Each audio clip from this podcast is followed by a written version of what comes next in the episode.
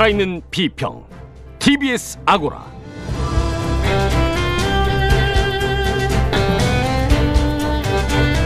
안녕하세요. 티비에스 아고라 송현주입니다. 홍콩은 결국 어떻게 될까요? 우리는 언론을 통해 홍콩 사태를 그리고 세계에서 일어난 일들을 보고 듣습니다. 티비에스를 포함해 우리 언론들은 국제 문제를 제대로 보여줘 왔을까요? 오늘 주마가평에서는 임상훈 르몽드 디플로마티크 편집위원 겸 인문결 연구소장, 이정환 미디어오늘 대표와 함께 언론의 국제 문제 보도를 다뤄보겠습니다. 문재인 대통령이 국민과의 대화에 나섰습니다. 내용과 형식 모두 평가는 엇갈립니다.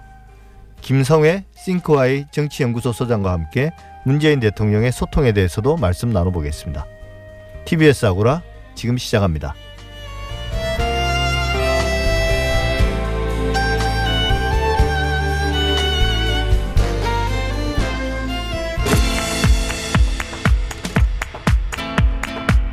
달리는 티비에스에 꼭 필요한 평을 더합니다. 주마 가평.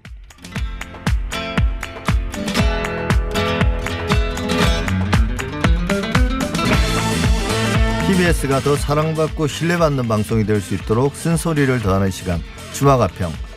오늘은 국제 문제를 다루는 티비에스와 우리나라 언론의 모습에 대해 이야기 나눠보려고 합니다. 임상훈 르몽드 디플로마티크 편집위원 겸 인문결 연구소장님 모셨고요. 이정환 미디어오늘 대표 나오셨습니다. 안녕하세요. 네, 안녕하십니까. 예, 먼저 청취자 여러분들의 의견부터 듣고 이야기 시작해 보겠습니다. 아, 외국 소식에는 크게 이렇게 막 찾아보거나 하진 않는데 그냥 이렇게 메인 뉴스에 뜨거나 그럴 때 이제 한 번씩 보게 되는 것 같아요. 네, 주로 모바일로요. 기사를 보게 되다 보면 어, 자료 화면이나 사진 같은 것들이 대부분 다 비슷한 것들이 많이 보여서 어, 한두 개만 봐도 아, 이거 아까 내가 봤던 거구나 이런 생각을 많이 하게 되는 경험이 있었어요. 그 지하철이나 버스에 나오는 그런 티비 있잖아요. 거기서 나오는 방송 같은 거? 그 방송 같은 거 보고 접합니다. 사실 제가 국제뉴스에 관심은 없지만 그래도 모르고 지나치는 거에 대해서는 조금 마음이 쓰이거든요. 그래서 조금 임팩트 있는 단어나 그런 부연 설명들을 통해서 저한테 알려주시면 훨씬 더 접하기 쉽고 마음도 갈 것 같습니다. 지금 일하고 있는 게 해외 증시 쪽에 있다 보니 해외 소식을 계속해서 접할 수밖에 없는 그런 상황입니다. 인터넷 자주 이용하고 있습니다. 네, 아무래도 홍콩 지금 사태가 좀 생각보다 좀 길어지고 좀 심각해지고 있기 때문에 홍콩의 지금 정치적인 이슈 계속해서 좀 관심 기울이고 있습니다. 저희는 인터넷하고 거리 좀 멀잖아요. 그러니까 그거로 많이 보죠. 티비로. 일반 방송보다 더 정확하게 보도를 하는 것 같아요. 느낌에. 뉴스 채널이. 좀 나이 먹은 사람들이나 여자분들이 좀 알아듣기 쉽게 그렇게 해줬으면 좋겠죠. 네. 청취자 여러분들 의견이었는데요. 좀 아무래도 국제 뉴스에 대한 관심이 크지는 않지만 좀 듣고는 있다. 근데 어렵다. 이런 말씀들이 많았던 것 같습니다. 어, 국제 뉴스에 관한 이야기를 할 때 지금 우리가 홍콩 사태를 이야기하지 않을 수 없을 것 같은데요. 뭐 언론 보도는 둘째치고 홍콩이 어디로 흘러가고 있는 건가요, 지금? 그 홍콩 문제 뭐 워낙에 우리나라 언론에서 많이 나오고는 있습니다만은 네. 우리나라하고 지리적으로도 가깝고 그 전 세계 세계적 관점으로 보더라도 이제 큰 비중 있는 뉴스이기 때문에 실시간으로 이제 많이 보도가 되는데 어, 가장 큰 현재 상황에서 가장 큰 우리 저 관심사는 어, 과연 중국 정부가 대륙 정부가 군대를 파견을 할 것이냐. 어, 네. 만약에 한다면은 어느 시점이 될 것이냐. 이제 그게 이제 가장 큰 저 국제적인 관심사가 되고 있고 이미 그 어, 홍콩의 경찰 책임자는 아주 강경파로 교체를 하지 않았습니까? 그리고 이제 최근에 중국 군대를 군복은 안 입혔지만 일, 저 네. 작업복을 입힌 상태에서 한 차례 이제 길에다가 한번 그 파견을 했고 그런 것들이 결국은 어떤 의미에서 이제 시, 시그널로 보여지는데. 네. 어, 그래서 이제 현재는 어떤 상황, 그 저 군대를 어느 시점에서 파견을 한다면은 파견을 할, 하겠는가 이제 이것이 가장 어, 핵심 이슈가 아닐까 싶습니다. 예, 그 우리 언론의 보도들 같은 경우는 뭐 과거에 제 생각에는 네. 과거보다는 좀 분석이 심층적인 분석이 많긴 했던 것 같습니다. 그래서 뭐 보도 많았지만 일단 우리 그 지난 월요일 김진윤의 이브닝 쇼에서 홍콩 이공대 유학생들이 이제 귀국했는데 바로 거기 출연해서 인터뷰를 했거든요. 그 내용 한번 일단 들어보고 더 말씀 나누시죠. 네, 오늘 새벽 홍콩 경찰이 시위의 마지막 거점으로 꼽히는 이공대 전격 진입해 해산 작전에 돌입했습니다. 네, 지금 뭐 캠퍼스는 경찰과 시위대 간의 대치로 전쟁터를 방불케 한다고 하는데요. 현재 홍콩 이공대에 재학하고 있는 한국 유학생과 연결을 해서 한번 상황에 대해서 알아보도록 하겠습니다. 안녕하세요. 네, 안녕하세요. 네, 지금 홍콩이신가요? 아니면 한국이신가요? 어, 지금 이제 오늘 비행기 타고 홍콩에서 한국으로 방금 막 집에 도착했습니다. 아, 그러시군요. 아, 다행입니다. 네, 지금 뭐 유학생들이 다 귀국을 하고 있다라는 이야기가 있어요. 모두 다 안전하게 귀국을 했습니까? 어, 이제 한 팔십 퍼센트 이상은 다 귀국한 것 같고요. 팔십 퍼센트, 네. 네, 개인 사정들이 있는 친구들 제외하고는 이제 다 돌아온 걸로 알고 있습니다. 그렇군요. 홍콩에 있을 때는 어디서 생활을 하셨어요? 어, 홍콩에 있을 때는 이제 구룡섬의 홍함이라고, 네, 이제 이공대 학교랑 이제 걸어서 한 십 분 거리에 이제 기숙사가 있고요. 네네. 이제 네, 기숙사에서 생활하다 왔습니다. 아, 그러면은 어, 경찰들 뭐, 진, 뭐 진입하는 걸 보지는 못하셨겠지만은 그, 계실 때는 그 뭐 학교에서 막 시위하고 뭐 이런 거 굉장히 많이 보셨겠어요? 어, 어제 제가 이제 기숙사 앞에서 시위하는 걸, 네, 제가 목격을 했고요. 네. 네. 되게 가까운 거리에서 이제 최루탄 냄새도 있는 것도 맡고 이제 시위대랑 같이 이제 집에 오는 길에 이제, 네네, 기숙사 앞에서 이제 시위를 하다 보니까 어쩔 수 없이 잠깐 지나가게 됐어요, 어제. 네, 많이 힘드셨겠어요. 네, 되게 무서웠던 것 같아요. 예, 어떻게 들으셨습니까? 이런 인터뷰들이 상당히 많았거든요, 그동안 여러 매체들에서. 어, 일단 이 인터뷰만 뽑아가지고 이제 그 김지윤의 이브닝 쇼의 전체적인 그 홍콩 사태를 다루는, 예, 방식이라든가 분량, 뭐 비중 이런 것들은 판단하기 좀 섣부르지만은 어, 이 정도의 인터뷰 내용은 사실상 어떤 그 특성이 너무 나타나지 않지 않았는가라는, 예, 생각을 좀 하게 됩니다. 특히 그 김지윤 박사 같은 어떤 국제 문제 전문가가 이제 이끄는 그런 방송이라는 그런 점을 더 감안한다면은 어, 홍콩 문제의 여러 가지 의미에서의 그, 그 중요성 이런 것들을 조금 더, 그러니까는 물론 이제 유학생이 국제 문제 전문가는 아니겠죠. 이제 각자 자기의 분야를 이제 공부하고 있는 학생일 텐데 그래도 현지에 살면서 그 어, 느낄 수 있는 현지인만의 어떤 홍콩 그 문제, 전문가가 아니더라도 현재 사는 사람으로서 느끼고 있는 이런 것들을 좀 더 좀 캐치해냈을 수 있었지 않았을까, 그런 아쉬움이 좀 느껴지네요. 예, 이정환 대표는 전반적으로 그, 네, 이브닝 쇼에서 홍콩 문제를 다루는 것에 대해서 어떻게 보셨습니까? 사실 기대가 컸기 때문이겠지만 아쉬운 부분이 많이 있습니다. 홍콩뿐만 아니라 사실 한국이 외신 보도가 전반적으로 취약한데요. 예. 이 맥락이 없는 단순 사건 보도가 많고 방금 그 인터뷰 같은 경우도 도대체 무슨 일이 벌어지고 있는가, 도대체 어디로 가는가에 대한 궁금증이 있는데 단순히 현장 분위기를 전달하거나 사건을 나열하거나 중계하는 그런 보도가 대부분이고, 이 그런 좀 맥락과 그 이면에서 실제 어 도대체 어디로 가는가 방향에 대한 그런 문제가 좀 적은 것 같습니다. 그래서 언론 보도의 문제가 그동안 스케치만 하지 말고 도대체 왜 이런 일이 벌어졌는지, 우리가 무엇을 해야 하는지, 한국 사회가, 네, 그 외국의 문제에 대해서 어떤 관점을 가져야 되는지에 대한 그런 이 아이디어를 얻을 수 있는 그런 그 논의가 많지 않았던 것이죠. 예, 제 홍콩 보도는 뭐 처음에는 전형적인 그런 보도들이 나왔던 것 같습니다. 어떤 사건 중심에, 갈등 중심에, 또 일회성 보도 이랬는데 이게 워낙 길어지다 보니까 결국 언론이 심층적인 보도를 안 할 수 없는 그런 조건까지 된 것 같아요. 그래서 비교적 제가 생각하는 최근에는 좀 나오고 있는 것 같습니다. 오히려 홍콩 사태가 거의 마무리되어가는 시점에서 야 비로소 그런 어떤 리포트들이 나오는 것 같습니다. 이브닝쇼 이야기를 좀 더 해보면 다른 코너들은 좀 어떤가요? 이브닝쇼 이제 김준 국제정치학 박사가 진행하는 과정에서 좀 국제 문제를 어, 잘 다뤄보겠다 이런 취지가 있었거든요, 이 프로그램에서. 네. 그러니까 그 지금 방금 교수님도 말씀하셨고 제가 조금 전에도 얘기한 것처럼 김지윤 박사의 원래의 이제 분야가 국제 문제 전문가이시고 그렇기 때문에 아마 이제 저기 티비에스에서도 국제 문제를 좀 더 어, 다른 시각 혹은 더 심층적인 분석 뭐 이런 것들이 특화되지 않을까라는 어, 그런 기대로 이 만든 방송이 아닐까 싶은 네. 그런 생각이 들었는데, 근데 이, 이 제목이 김지윤의 이브닝 쇼라고 이제 돼 있단 말이죠. 근데 이 제목만 가지고는 이 국제 문제가 얼만큼 심층적으로 다뤄지는 이런 방송인지가 드러나지를 않는다는 것이죠.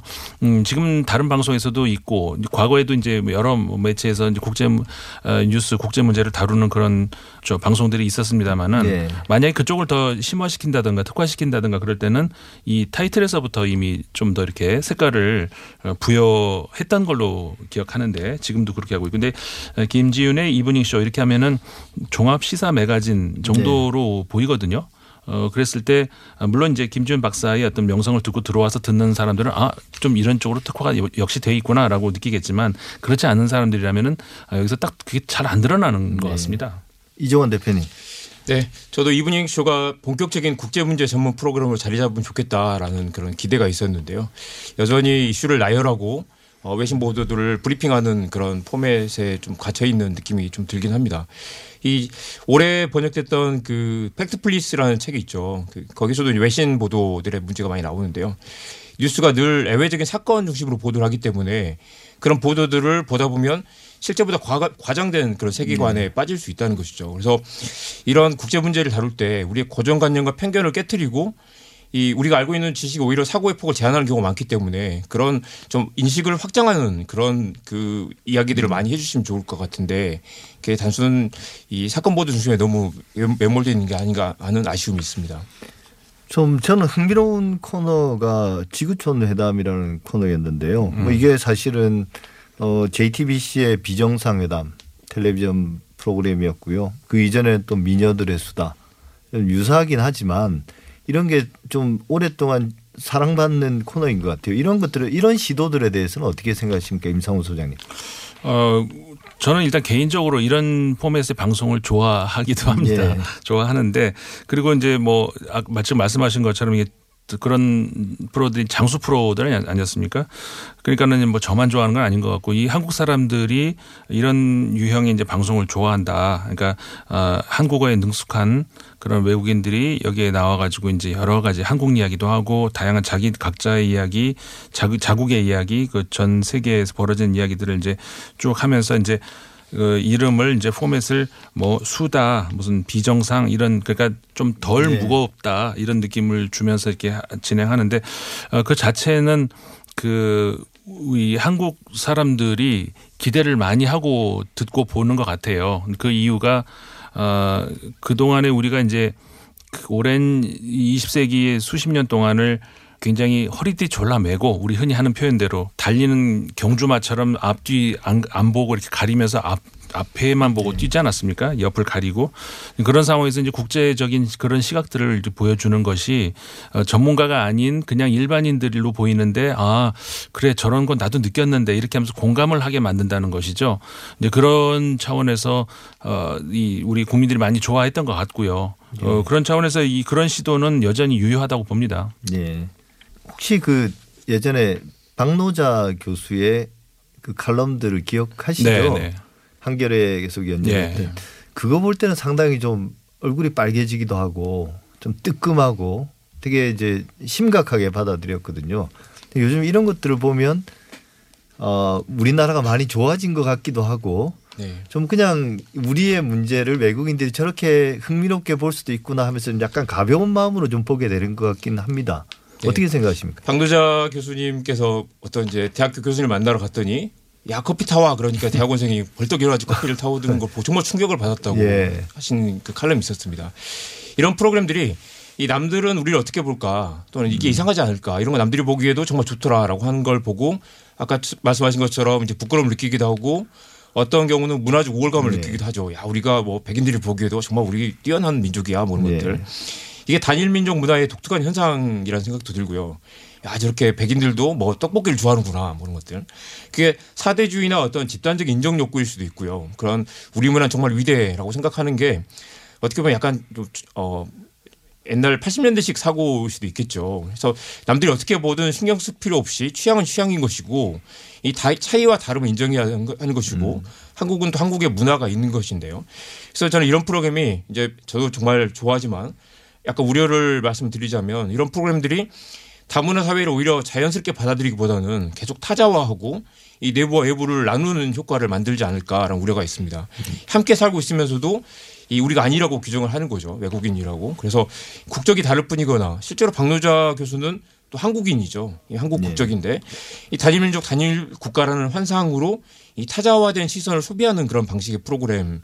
물론 재미는 있죠. 예능으로서도 충분히 효과는 있지만 외국인들도 이렇게 보더라라는 게 사실 이 사람들도 우리와 한 공간에 사는 사람들인데 그렇게 구분하는 게 갖는 어떤 우려스러운 부분도 있습니다. 여전히 이제 저 사람들은 외국인이고 우리와는 다른 사람들이다. 네. 그 시각이 기본적으로 깔려 있기 때문에 그런 어떤 다문화 사회 혹은 글로벌 시대에 조금 역행하는 부분이 있는 거 아닌가라는 그런 시각을 말씀하신 것 같고 저는 그 부분도 한번 여쭤보고 싶어요.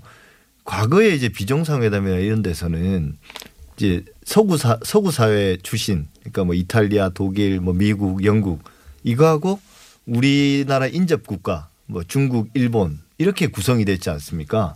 네, 이 지구촌 회담에서 좀 특성 있는 거는 그 어디죠? 트루 예. 터키. 터키. 근데 이제 그분이 또 그분도 쿠르드족을 가지고 있는 분이죠. 예, 예. 쿠르드족도 음. 출신이라서 그냥 터키가 아니라 좀 그 중동에서 또 쿠르드족은 특별한 존재니까 어 그런 출신도 있고 그래서 훨씬 좀 뭐랄까요? 과거에 비해서는 그 다양성이라는 그렇죠. 측면에서는 또 좀 다른 것 같던데요. 근데 이제 그 일단 사람 수가 네 명인가 아마 그렇게 구성됐던 네. 걸로 기억을 하는데 이번 그 김지윤의 이브닝 쇼에 그 나온 그 구성은 지구촌 회담 코너에서 그러니까 이제 그 앞서 있었던 그 제이티비씨의 비정상회담이라든가 혹은 그 앞서서 또 그 과거에 있었던 케이비에스였나요? 그 미녀들의 네. 수다 이런 방송들에 비해서 사람 수가 월등히 적죠. 어, 그런 상황에서 어, 구성을 하는 데 있어서 아마도 이제 좀 각별히 신경을 쓰지 않았을까. 네 명만 네. 가지고 꾸려야 되니까. 그리고 티비와 다른 라디오에서는 사실 누가 말을 하는지를 안 들리잖아요. 이게 그러니까 네. 동시에 특히나 동시에 말을 해버리면은 저 말이 누구 말인지 안 들리고 이제 그런 여러 가지 라디오의 구성상 어떤 어려움 때문에 다른 차원에서의 신경을 더 쓸 수밖에 없지 않았을까. 그 아까 우리 저기 대표님 말씀하신 것처럼 우리가 이제 외국인을 바라볼 때는 어, 완전히 타자화시킨 그 한국인 아니면 외국인 이렇게 보는 것이지 그 다문화 속에서의 어, 그 우리 안에도 출신이 다른 여러 출신들이 있을 수 있는데 이제 한국인일 수 있는 이런 어, 어떤 그 가능성 이런 네. 것들을 거의 생각을 하지 않고 보는 것이죠. 그러니까 이런 관계에서도 이런 프로그램에서도 그러니까는 그런 그 외국인으로서의 어떤 시각 이런 것들만 얘기하지 그 외국 출신이지만 한국에서 살고 있는 이런 것들은 전적으로 배제되고 있는 뭐 그런 네. 느낌도 그러니까 국적으로는 극복이 되지 않는 그런 혈통 네. 물론 그것도 대단히 허사 이긴 하지만 그런 혈통의 문제가 여전히 남아 있다. 사람들의 어떤 제작하는 사람들의 입장에서도 그게 남아 있다는 거죠. 그게 참 극복하기 어려운 문제인 것 같습니다. 그 티비에스 이브닝 쇼 이야기는 뭐 이 정도 하고요.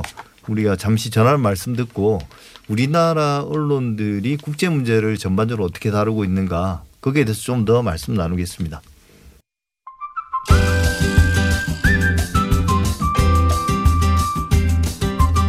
지금 여러분께서는 미디어 전문가 송현주 한림대 교수의 진행으로 티비에스 아고라를 듣고 계십니다.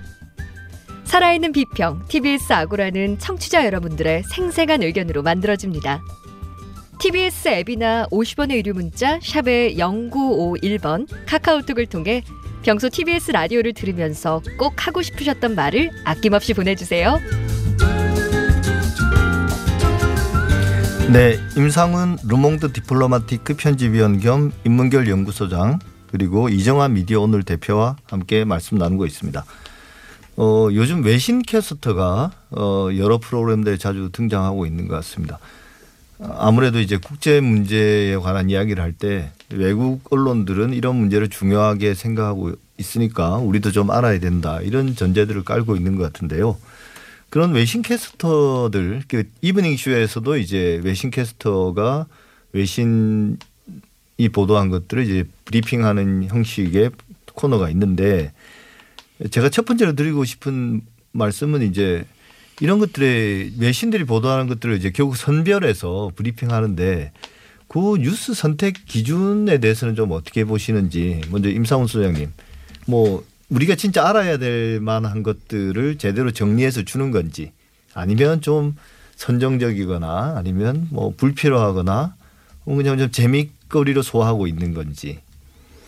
어, 외신 캐스터라는 말 자체부터 이제 저는 약간 어, 뭐라고 할까요? 그게 이제 우리나라 언론계에 아직까지는 가지고 있는 한계다라고 보여지는 것이, 예. 우리가 이제 국제 적으로 어떤 그 흐름이 있는지 동향을 보기 위해서 어쨌든 외신 캐스터를 연결하지 않습니까? 예. 근데 이제 국제 뉴스를 보기 위해서 결국은 우리는 외신들이 보도하고 있는 것을 받아서 그걸 이제 캐스팅하는 것으로밖에는 소화가 안 되기 때문에, 예. 그런 차원에서 우리가 이제 가지고 있는 그러니까 외신 캐스터의 문제가 아니라 우리나라 언론 전반적인 문제겠죠. 국제 문제를 너무 이렇게 비중 있게 못 다루는 그런 문제에서 결국은 그, 그 일부의 어떤 그 소수 전문가들에 의해서만 선택되어지는 그런 정보들만 봐야 된다는 그런 한계가 보이고요. 어, 그 다음에 그렇기 때문에 더더군다나 이제 캐스터의 역량에 전적으로 달려있다는, 네. 것. 그렇기 때문에 이제 방송마다 이제 내용이 달라질 수는 있고 그렇긴 하지만 기본적으로는 뭐 알아야 될 그런 뉴스들이 잘 전달이 되고 있지만, 네. 다만 깊이가 그건 뭐 한계가 한계로 인정할 수밖에. 브리핑이니까. 그렇죠. 한계를 있을 수밖에 없고, 어, 그리고 다만 이제 청, 이 청취자라든가 시청자 입장에서도 아까 우리 앞서서도 그 시민 인터뷰를 들어봤습니다만 국제 뉴스에 대해서 아직은 관심이, 예. 그렇게 많이 가지고 있는 어떤 그런 코너는 아니기 때문에, 어, 방송사나 통신사, 언론사 입장에서도 아무래도 좀 이렇게 재미 위주의 이런 요소를 뺄 수는 없지 않은가, 예. 그런 한계가 느껴집니다. 예. 이정환 대표님, 우리가 이제, 예. 국제 뉴스 이야기할 때 뭐 방금 말한 것처럼 외신의 시각도 중요하지만 우리의 시각에서 보는 게 대단히 중요하다. 네. 그래서 뭐 특파원을 보내고 뭐 하는 것들이 다 사실은 근본적으로는 외국에서 일어나는 우리에게 중요한 뉴스들을 우리의 뭐 간단하게 말하면 우리 국익의 관점에서 좀 이해하자. 네. 이런 걸 이런 주장들을 하는데요. 실제로 그렇게 되고 있습니까? 우리가 보통 보면 이제 주요하게 외신들이 비비씨라든지 씨엔엔 또 뭐 에이에프피, 에이피 이런 주로 서구 국가들의 미디어를 통해서 어, 국제 뉴스를 주로 보는데, 네, 말씀하신 것처럼 이제 국익이라는 개념도 사실 한국 언론에 정확하게 정립돼 있지 않는 것 같고요. 네. 이 우리 공동체의 어떤 가치가 중요한가라는 것에 대한 그런 판단 같은 것들이 제대로 정립돼 있는 것 같지 않습니다. 그래서 이 많은 언론사에서 이제 특파원들이 사실상 엄청난 특혜로 여겨지거든요. 삼 년 정도 외국 나가서, 네. 결국 생활 즐기다 오는 그런 느낌으로. 그래서 실제로 굉장히 전문적인 그 관점을 갖고 현지에서 한국 사회에 필요한 관점들을 제시해 줘야 되는데 전문성이 쌓이기보다는 조금 알 것 같다 싶으면 다시 돌아오는 그런 구조이죠. 그래서, 네.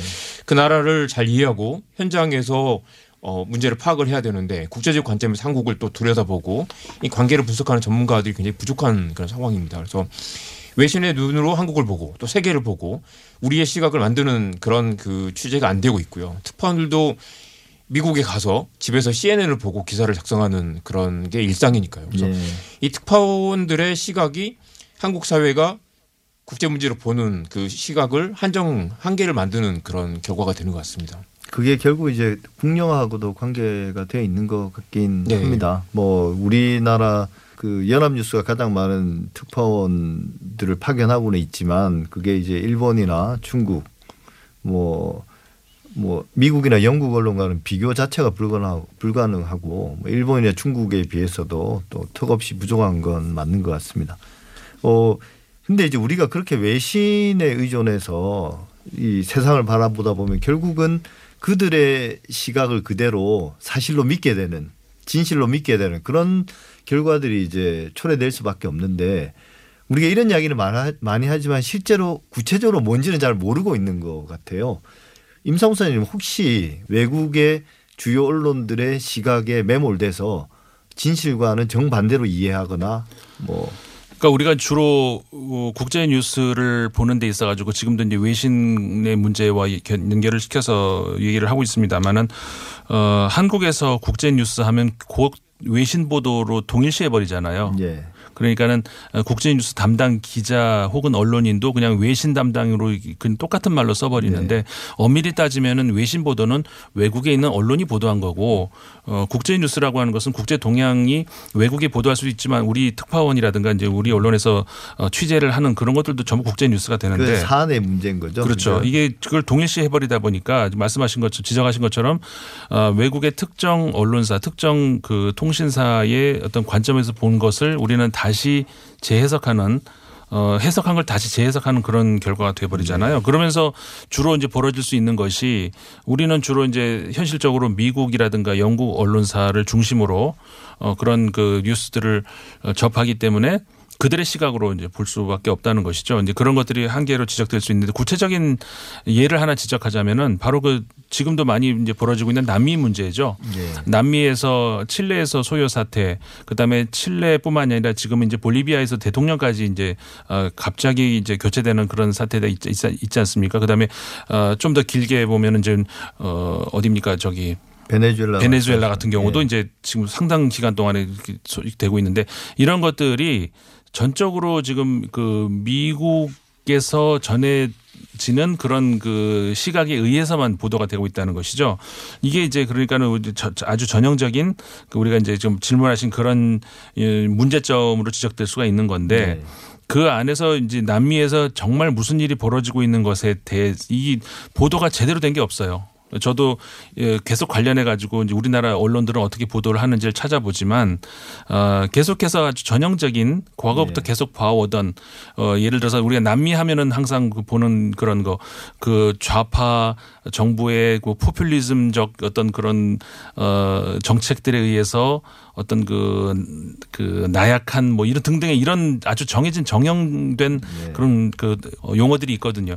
그 용어들만 여, 여전히 계속 반복이 되고 있고 이런 것들이 결국은 어, 정말 제대로 된 취재보다는 미국식 저 언론사 혹은 통신사를 그대로 받아쓴 그런 거기에 길들어진 그런 문제점들이 아닌가 싶습니다. 예, 이정환 대표님. 예. 결국 이제 우리나라 개별 언론사들이 특파원들을 계속 줄이고 있지 않습니까? 아무래도 네. 이제 재정적인 그 어려움이 있으니까 그래서 이제 주요국들 뭐 미국, 중국, 일본 뭐 이런 국가들의 특파원들을 두고 어 많이 축소하고 있는데 그나마 이제 연합뉴스는 국가가 좀 지원을 해서 어 특파원 제도를 좀 확장하려고 노력을 하는데 그게 좀 역부족인 것 같거든요. 그렇습니다. 근데 이제 우리가 언론에 대한 어떤 정부의 지원을 이야기하는 게 좀 조심스럽지 않습니까? 이게 예. 언론의 자유를 오히려 또 침해하는 수단이 될 수도 있으니까 예. 이런 문제에서 우리가 정부의 좀 전폭적인 지원이 필요할까요? 프랑스나 뭐 중국 이런 데서 하고 있는 것처럼.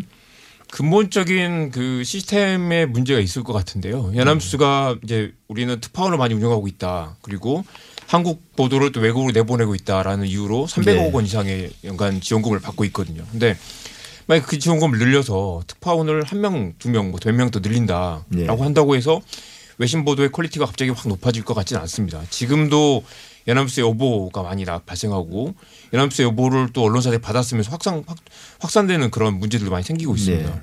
기자들 사이에서도 연합뉴스의 특파원 보도가 경쟁률이 높지 않다는 평가가 지배적이고요. 그런데 이걸 단지 특파원 숫자를 늘리거나 예산을 지원을 늘리는 문제가 아니라 예를 들면 삼 년씩 돌아가면서 한 번씩 왔다가 나가는 들어갔다 나가는 그런 네. 식의 잠깐 스쳐 지나가고 관찰자로 잠깐 머물러서 하는 걸로는 깊이 있는 특파원 보도를 만들 수가 없는 것이죠. 그래서 오히려 네. 사실 기자들이 잠깐 스쳐 지나가는 것보다 현장 전문가들을 그 지역을 잘 아는 전문가들을 어, 저널리즘 활동에 참여하게 만든다거나 통신론 제도를 좀 더 강화시킨다거나 아니면 네. 기자들이 장기적으로 그 지역 문제 전문가, 국제 문제 전문가로 클 수 있도록 제도적 지원을 해야 되는데 네. 이게 단순히 뭐 특혜성 뭐 이렇게 고생했으니까 특파원 보내준다라는 식의 그런 돌아가는 로테이션하는 특파원 문화로는 근본적으로 퀄리티를 끌어올리기 어렵, 어려울 거라는 생각이 듭니다. 그러니까 지원만 한다고 해결되는 문제가 아니라 지원이 어떻게 쓰이는가, 네. 뭐 재정적 지원이 어떤 방식으로 쓰이는가까지 고려해야만 국제 뉴스가 더 좋아질 수 있다 그런 말씀이신 거죠. 되게 좋은 지적이신 음. 것 같은 게 예. 그러니까 우리나라에서 언론사에서 특파원으로 나간다는 것은 어떤 승진 케이스로 한번 거쳐가는 그런 거를 자기의 양력이 들어가는 그런 걸로 이제 예. 삼잖아요. 그런데 이제 우리나라에 들어와 있는 혹은 우리나라까지 안 들어온다 하더라도 이제 일본이라든가 중국에 들어와 있는 외국의 어떤 특파원들을 보면은 사실 말씀하신 것처럼 지역 전문가들이거든요. 여기 예. 어, 수십 년씩 산 그런 경우도 있고 이렇게 되면서 정말로 한국에 대해서 일본에 대해서 중국에서 정말 이 사람들이 보도한 우리의 이 보도를 보면은 야 여기까지 보도가 이 사람들이 알고 있구나 싶을 정도로 정말 깊은 그 보도들 하거든요. 그렇게 될 수 있는 네. 이유가 우리처럼 잠깐 거쳐가는 그런 뭐 승진 케이스로 그 그게 아니고 정말 지역 전문가가 돼 있다는 그런 의미거든요. 그런 면에서 바로 그 좋은 지적, 지적이신 것 같고요.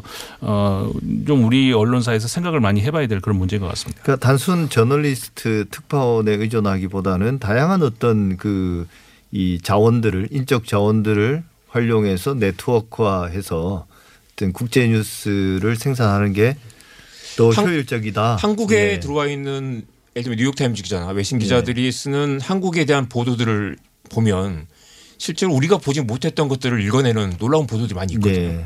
사실 우리가 외신 기자들에게 기대하는 것들, 특파원들이 기대하는 것들은 우리가 영어로 번역해서 볼 수 있는 외국의 이야기들이 아니라 실제로 우리가 가서 가서 살아보지 않으면 알 수 없는 것들 그리고 한국인의 시각으로 이 문제 어떻게 봐야 될 것인가 이게 한국 사회에 어떤 의미를 갖고 있는 것인가를 특파원의 시각으로 우리가 전달받기를 원하는 것인데 그게 잘 안 되는 것이죠. 한국에서도 알 수 있는 정보들을 그냥 한국어로 번역해서 전달하는 정도에 그치고 있는 게 지금 매신 보도들인 것 같습니다. 예, 다들 뭐 속사정이 있고 또 거기 언론사별로 다 사정이 있고 또 우리나라의 국력이 이라는 것도 또 생각하지 않을 수는 없는데 글로벌 시대에 우리 시각으로 국제 문제를 이해하는 것 또 우리의 문제는 또 우리의 시각에 맞게 외국 사람들을 알리는 것 이런 거 대단히 중요한 문제가 아닌가 싶습니다.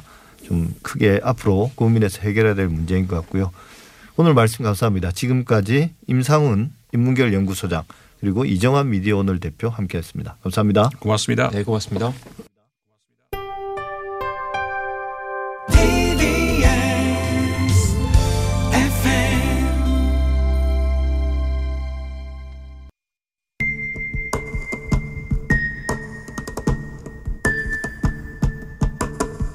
방금 들어온 속보. 검찰이 구속영장을 청구했다는 경찰 수사가 속도를 내고 있는데요.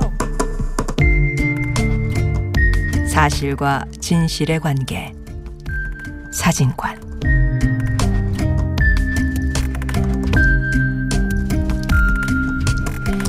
지난 십구 일에 열렸던 문재인 대통령의 국민과에 대해 어떻게 보셨습니까? 예정 시간도 훌쩍 넘겼었고요. 질문 신청도 세도했습니다. 에스엔에스로 참여한 시청자는 이십오만 명에 달했다고 그러고요. 어, 시청률 합계는 약 이십이 퍼센트 정도로 나타났다고 하네요.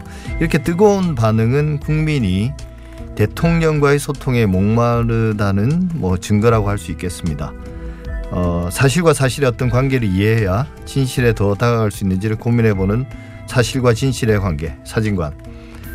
오늘 사진관에서는 어, 언론을 통하지 않고 직접 대통령의 말씀을 들을 수 있는 기회였다는 점에서 대통령의 국민과의 대화 여기에 대해서 말씀 나눠보겠습니다. 함께하실 분 김성애 싱크와이 연구소장님 나오셨습니다.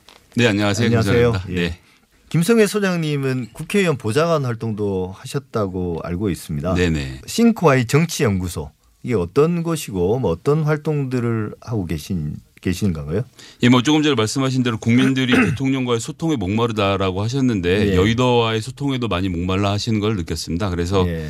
어, 여론을 직접 듣고 그 내용들을 정리하고 싶다라는 취지로 저희가 제안을 드렸고 지금까지 한 칠천칠백여 분 정도가 패널로 참가를 해 주셔서 저희가 예. 주관식으로 각각 의제에 대해서 설문조사 내용을 보내드리고 그 답변을 다시 정리해서 발표하는 방식으로 여론을 수렴하는 그런 연구소입니다. 아, 그러니까 이제 패널을 구성해서 네. 일정한 풀의 피조사자죠. 그럼 네. 시민들을 참여시켜서 지속적으로 의견 수렴을 해서 조사를 좀 심도 있게 하고 그걸로 네. 이제 정책 연구도 하시는 네, 그런 그렇습니다. 걸로 이해합니다.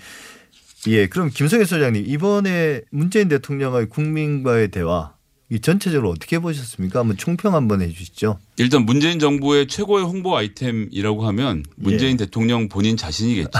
예. 예. 그런 점에서 놓고 봤을 때는 문재인 대통령이라는 아이템 자체를 잘 홍보했다는 점에서는 높은 점수를 주고 싶고요. 예.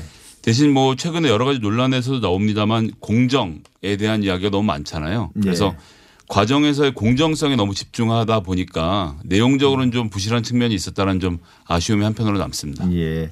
근데 이런 자리에서 사실은 뭐 일반 국민들을 패널로 모셔놓고 그것도 삼백 명이나 어떤 깊이 있는 정책에 관해서 설명하고 또 토론한다는 게 사실은 불가능한 거 아닌가요? 그렇죠. 일단 사회적으로 흩어져 있는 의제들이 너무 많고 예. 각각 의제에 대해서 어, 하나만 놓고 토론을 해도 시간이 부족한데 이렇게 늘어놓는 식으로는 잘 되지 않는다고 생각을 하고요. 예. 예전에 각본을 가지고 했던 청와대 기자회견, 예, 예. 기자간담회를 봐도 사실은 국제 분야, 그다음에 국내 분야, 경제 분야, 사회 분야 등을 나눠서 하다 보면 재반박조차 하기 어려운 구조잖아요. 예. 그래서 이렇게 하는 것 자체는 예, 사실은 진짜 소통이 되기는 쉽지 않다고 생각을 저도 합니다. 예. 근데 뭐 전문가들을 모아놓고 기자회견을 하거나 토론을 하더라도 사실은 그 내용들은 익히 알려져 있거나 그런 내용 중심이었던 것 같은데요. 그렇기 때문에 예. 뭐 정답이 따로 있나요? 국민과의 소통 방식에. 정답은 따로 없겠지만 지금보다 좀 다른 방식으로 한다고 하면 지금 사회적으로 가장 첨예하게 나서는 예. 현안을 가지고 한두 가지 정도 주제에 아, 집중해서, 집중해서 반박과 재반박을 하는 형태로 해서 예. 하나씩 매듭을 짚고 가는 게 그렇게 하면 좀 자주 하셔야겠지만 예. 예, 그게 낫지 않을까 싶네요. 그러니까 일단 뭐 가장 소통의 좋은 방법은 많이 하는 거겠죠. 많은 소통이 나쁜 소통일 수는 없는 거니까요. 예, 그렇습니다. 예. 예, 예. 그래서 저는 그런 걸 좀 느꼈거든요. 이 국민 원래 부제가 국민과의 대화이고 국민이 묻다였지 않습니까? 네. 근데 국민들은 뭔가 궁금해서 묻는다기보다는 대통령한테 좀 따진다는 그런 느낌이 있었습니다. 먼저 자기 의견이 명확하게 있고 그걸 대통령한테 이야기하고 왜 제대로 안 하고 있냐. 좀 뭐 말은 좀 공손하겠지만 따진다는 그런 느낌이 있었거든요. 글쎄 저는 이게 우리나라가 조선시대를 거쳐온 나라라서 그런 건지 예. 사실은 입법, 사법, 행정부가 분리되어 있는 나라이고 행정부의 수반일 뿐인데 대통령이 예. 이 자리는 좀 저에게는 그러니까 따지는 것도 맞지만 상소하는 자리로 보였어요. 그래서 예. 사회의 각종 아젠다를 다 들고 와서 내 것을 먼저 처리했으면 좋겠다라는 예. 식의 논의들이 좀 이루어진 것이 좀 안타까웠고요. 예, 저도 그런 느낌은 있어, 기본적으로 있었던 것 네. 같아요. 예. 그런 것들이 사실 정리되려면 아젠다가 사전에 정리가 되었어야 하는데 예. 어떤 아젠다는 하고 어떤 아젠다는 하지 않겠다라고 하면 공정성 시비에 휘말리게 되니까 그게 자꾸 쳇바퀴를 예. 돌았던 게 아닌가 예. 그런 생각이 듭니다. 그럼 좀 긍정적인 면은 어떤 걸 찾을 수 있을까요? 일단 대통령이 달변가는 아니고요. 예. 주어진 질문에 대해서 한마디로 정리를 해서 딱딱 쳐내는 스타일은 아니시죠. 예. 예. 그 반면에 쭉 지켜온 역사가 그렇고 본인의 성정이 그러한데 남들의 이야기를 듣고 그 이야기에 깊이 공감하는 능력만큼은 예. 뭐 타의 추종을 불허하는 것 같습니다. 예. 그래서 그 자리는 아, 제가 여러분들의 이야기를 듣고 있습니다. 그리고 저, 여러분들의 네. 이야기에 공감하고 있습니다라는 메시지를 전해주는 데 있어서는 뭐 충분한 역할을 했다고 생각을 합니다. 예, 예. 저는 이제 그걸 좀 정리해서 말씀드리면 왕과 백성이 만나는 느낌. 아까 소장님께서도 말씀하셨고 그럼에도 불구하고 그 백성들이 명확한 자기 의견을 가지고 마치 왕에게 따지듯이 약간 현대적인 모습과 정근대적인 모습이 좀 어, 교차하는 그런 느낌이 들긴 했습니다. 섞여 있었고 예. 아직도 편견이 대통령이면 우리나라에서 무엇이든 할 수 있다라는 예. 생각이 사실은 좀 있으신 것 같아요. 국민들에게. 예. 그러다 보니까 예. 이런 대화를 평가하는 것도 완전히 극명하게 갈릴 수 있는 뭐 그런 점이 있는 것 같습니다. 우리가 이 대통령제 중심 국가가 전 세계에 몇 개 안 되지 않습니까? 네. 대부분 이제 민주주의 국가들은 의원 내각제를 택하고 있고 어, 예를 들어서 이제 미국이나 어, 프랑스 이런 나라들의 대통령들은 어떤 방식으로 소통하나요? 일단 미국은 최근에 오바마 트럼프 대통령을 중심으로 놓고 보면 에스엔에스를 통해서도 활발하게 예. 소통을 하고 그거 뭐 그러니까 트럼프 대통령도 예. 그렇고요. 예. 언론을 거치지 않고 국민과 직접 만나겠다는 열망이 강하죠. 예. 그러니까 언론을 통해서 언론이 하는 질문 자체가 왜곡되어 있다는 생각이 음, 질문부터. 정치인에게도 있고 그렇죠. 예. 정치인에게도 있고 국민들에게도 있기 때문에 예. 그것을 거치지 않고 내가 하고 싶은 얘기를 직접 하겠다라는 것을 사람들이 더 선호하는 것 같아요. 그래서 예. 정리되어 있는 기사를 보기보다는 어떤 그 정치인의 발언록을 읽는 것이 요즘 사람들의 전 특징이라고 생각하거든요. 그게 이제 우리나라처럼 언론에 대한 불신도가 높은 나라뿐만 아니라 전 세계적인 현상이라는 거죠. 예, 전 세계적으로 그런 현상이라고 네. 볼 수 있고요. 뭐 프랑스는 특히나 더 말할 것도 없이 이제 마크롱 같은 경우는 네. 전에 말씀드렸던 트럼프 대통령은 본인이 감에 의존하는 그 파퓰리스트라고 하면 네. 마크롱 대통령은 그 대중의 여론을 정말 잘 끌어내고 잘 듣고 대중과 함께 토론할 수 있는 능력을 가진 능력자라는 생각이 듭니다. 그래서 뭐 올해 노란접기 사건 이후에도 국가대토론회를 주최해서 네. 해왔던 일련의 과정을 보면 그런 식의 토론 문화를 통해서 문제를 해결해가는 과정이 굉장히 인상 깊었어요. 그 토론 문화라는 게 뭐 트위터 말씀하시는 건가요? 아니면 이런 어떤 공개적인 토론장들을 계속 만들어낸다는 건가요? 이제 사회적 대토론이라고 하는데 예. 뭐 일단 프랑스에는 그런 제도 자체가 잘 정착이 되어 있고 예. 한데 이제 노란조끼 시위의 내용들을 중심으로 놓고 그 의견에 대해서 반박하기보다는 그럼 이 의견에 대해서 정말 국민들 절대 다수의 의견은 어떤지 들어보자라고 해서 타운홀 미팅을 요청을 하고 예. 제가 알기로 한 육천 군데 넘는 곳에서 이런 관련된 토론들이 벌어졌고 그중에 일본은 마크롱 대통령이 일부러 참석하기도 하고 갑자기 참석을 하기도 하고 어떤 토론에선 패널이 먼저 떠난 자리를 끝까지 여섯 시간씩 지키고 앉아서 한 주제에 대해서 토론을 하는 예. 그런 모습들을 보여주면서 이 진정성이 통했다고 생각을 하고요. 예. 우리나라도 이제 수구의 민주주의가 도입이 돼서 여러 가지 논의들이 조금씩 이루어지지 않습니까? 예. 근데 이제 수구의 민주주의